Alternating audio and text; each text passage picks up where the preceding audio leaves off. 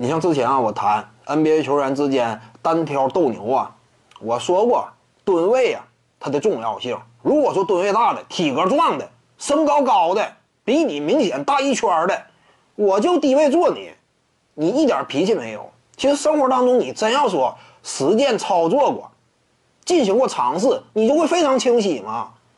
单挑斗牛往往就是这样，体重大的，整体力量大的。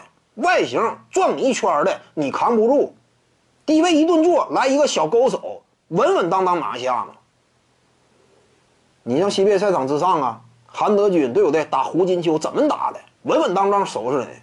有些观众一提，啊，那是不是说 NBA 当中的一些后卫球员，难道说跟韩德君打也吃亏吗？你当然吃亏了，人家一顿坐你稳稳当当，每球都进，对不对？按照正常的比赛规则之下。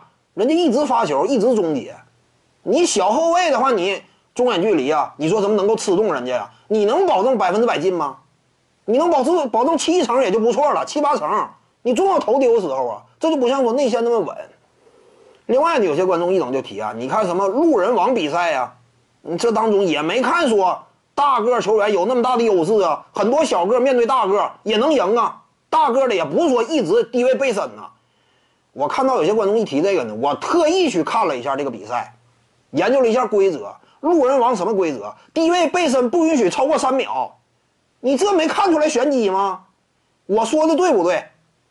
大的吃小的，就是稳稳当当。我说的对不对？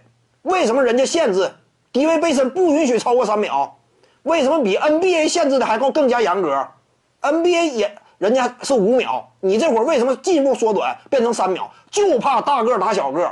一直背身，五秒的话，他有可能凭借力量五秒之内冲到篮下了，完成终结了。就为了限制这点，缩减成三秒吗？